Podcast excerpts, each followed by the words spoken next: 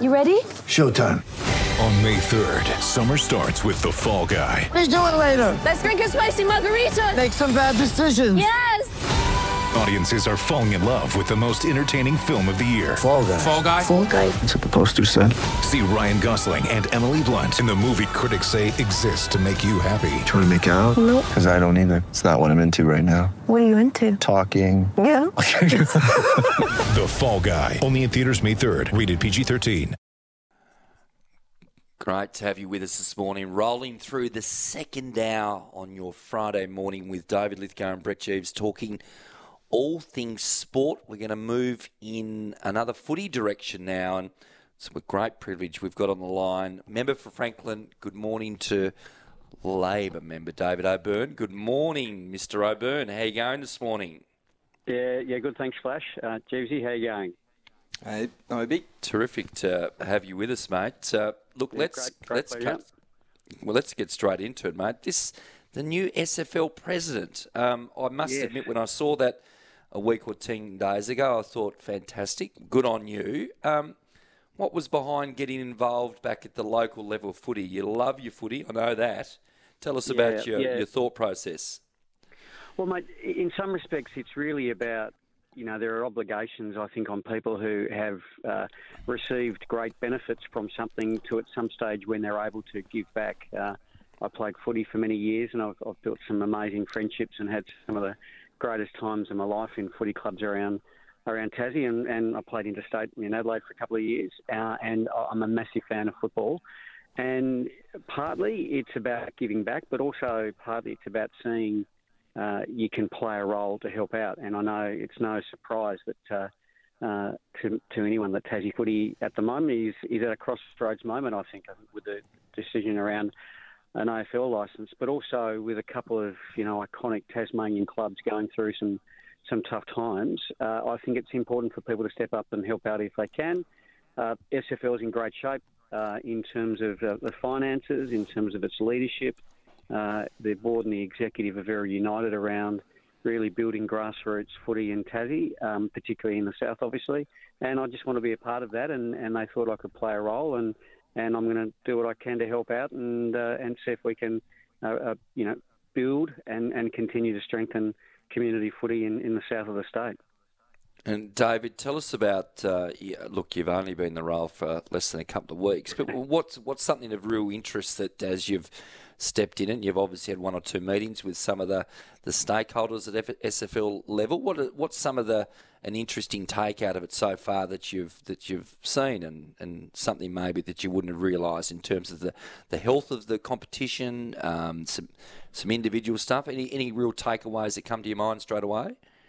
Yeah, on the positive, I think the the sponsors that we've been able to, or the, that the league have been able to sign up, and they're, they're growing um, each year, uh, has been able to inject some significant sort of finances into the game, uh, and they've been able to ensure that the uh, the SFL can run professionally, but also the fact that people want to be aligned with the Southern Football League and, and believe that it's a positive for their brand. We've got uh, Banjos, LJ Hooker, Premium Real Estate, ID Clothing, Huon Aquaculture, and, and Clennett's Mitre 10. They're, they're great sponsors and they know a good thing when they see it. So they think it's a good brand of footy. They think it actually reaches into a whole range of communities. And it's no surprise when you look at the, the demographic change that's occurring in and around Hobart that those areas uh, with new suburbs um, striking up seemingly overnight um, are getting good numbers at their club. They've got good men and women's programs. They've got good junior programs. We've got Brighton, Sorell, Dodges, Huonville, Cygnet. You know, some of those uh, uh, those uh, sort of regional country, historically country clubs are now very much into a, a greater Hobart area uh, competition, and there's lots of people. So the positive that there's there, there's a lot of great people uh, in footy wanting to uh, wanting to make a difference.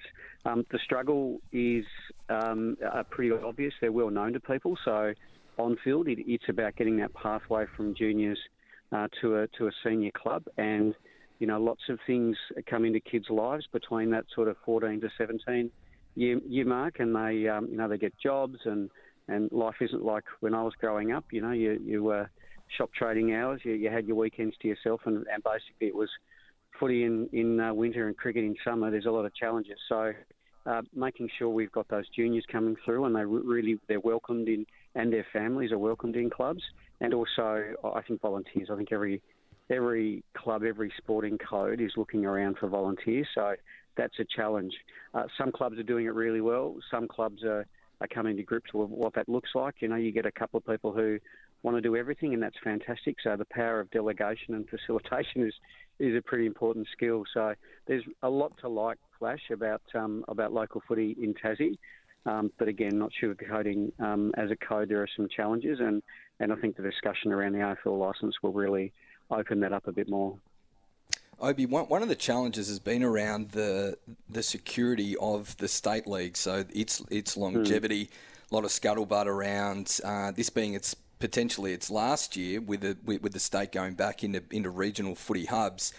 Uh, with that in mind, are you, are you, are you starting to prepare the clubs for for being um, the key clubs in in the south of the state for footy?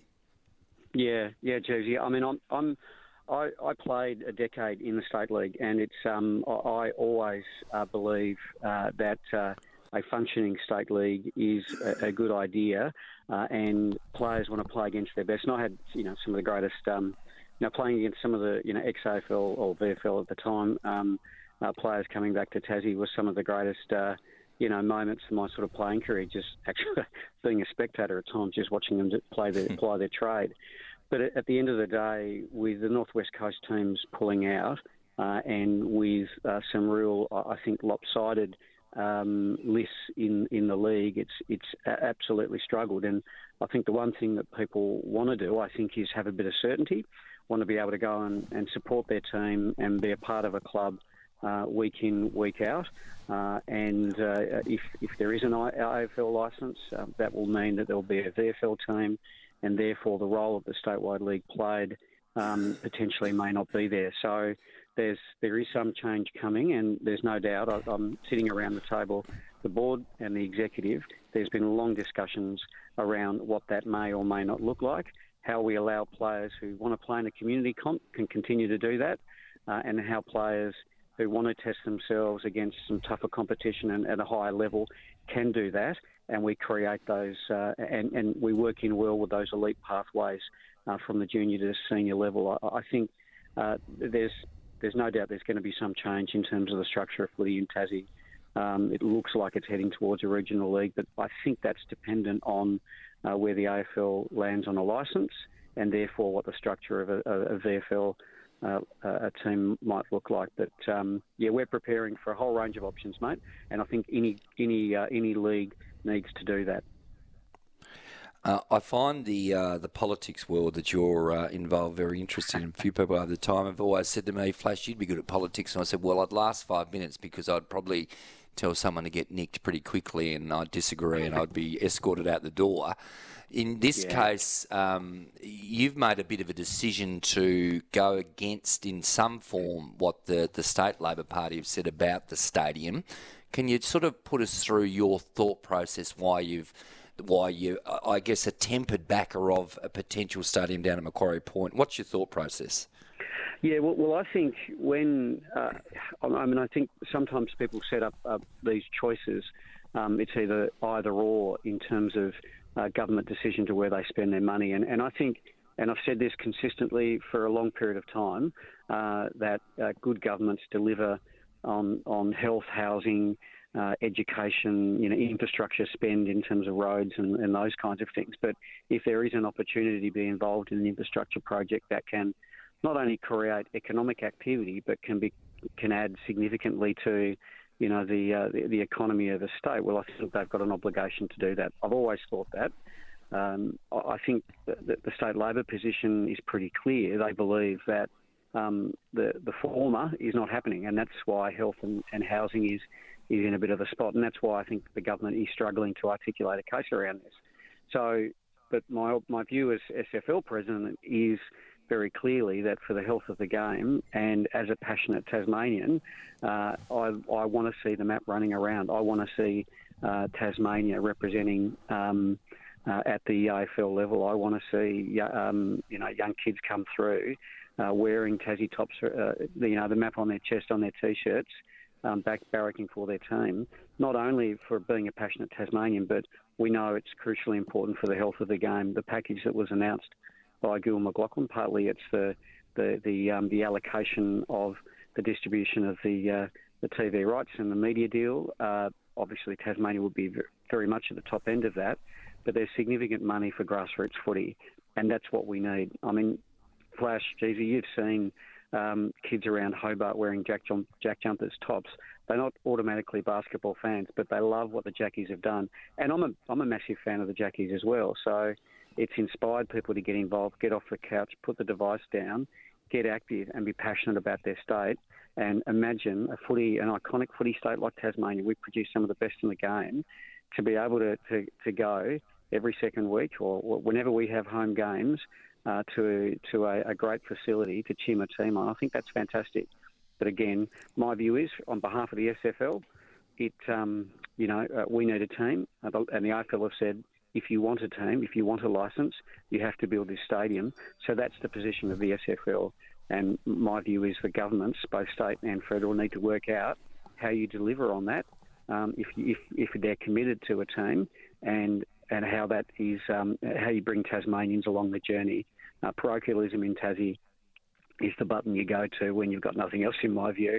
I think it'd be great for the state, but again, it's up to the government to be able to convince people that they can walk and chew gum at the same time. And to be honest, guys, I think at times they struggle with that. Obi, it, it it does lead to an interesting question, and for people that don't understand politics, help us understand how uh, the the federal Labor leader, the, the the Prime Minister Albo, is for the stadium, but the state Labor leader is against it.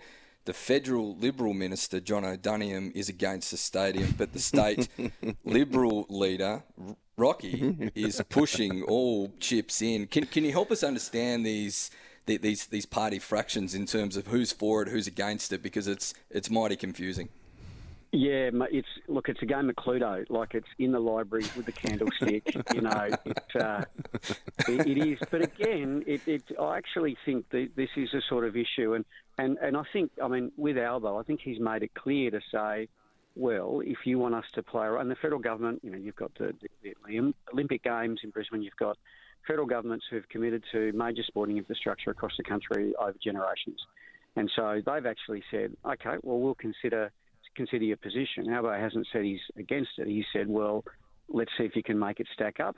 And as a good government should, you assess these things appropriately. But um, yeah, it's one of those issues, mate, where it's um, people have got opinions and they're either taking a, a, a short-term view, long-term view, or medium-term view, or they're yeah, it is. Uh, um, it's one of those issues in Tassie that um, it has divided people, which is unfortunate.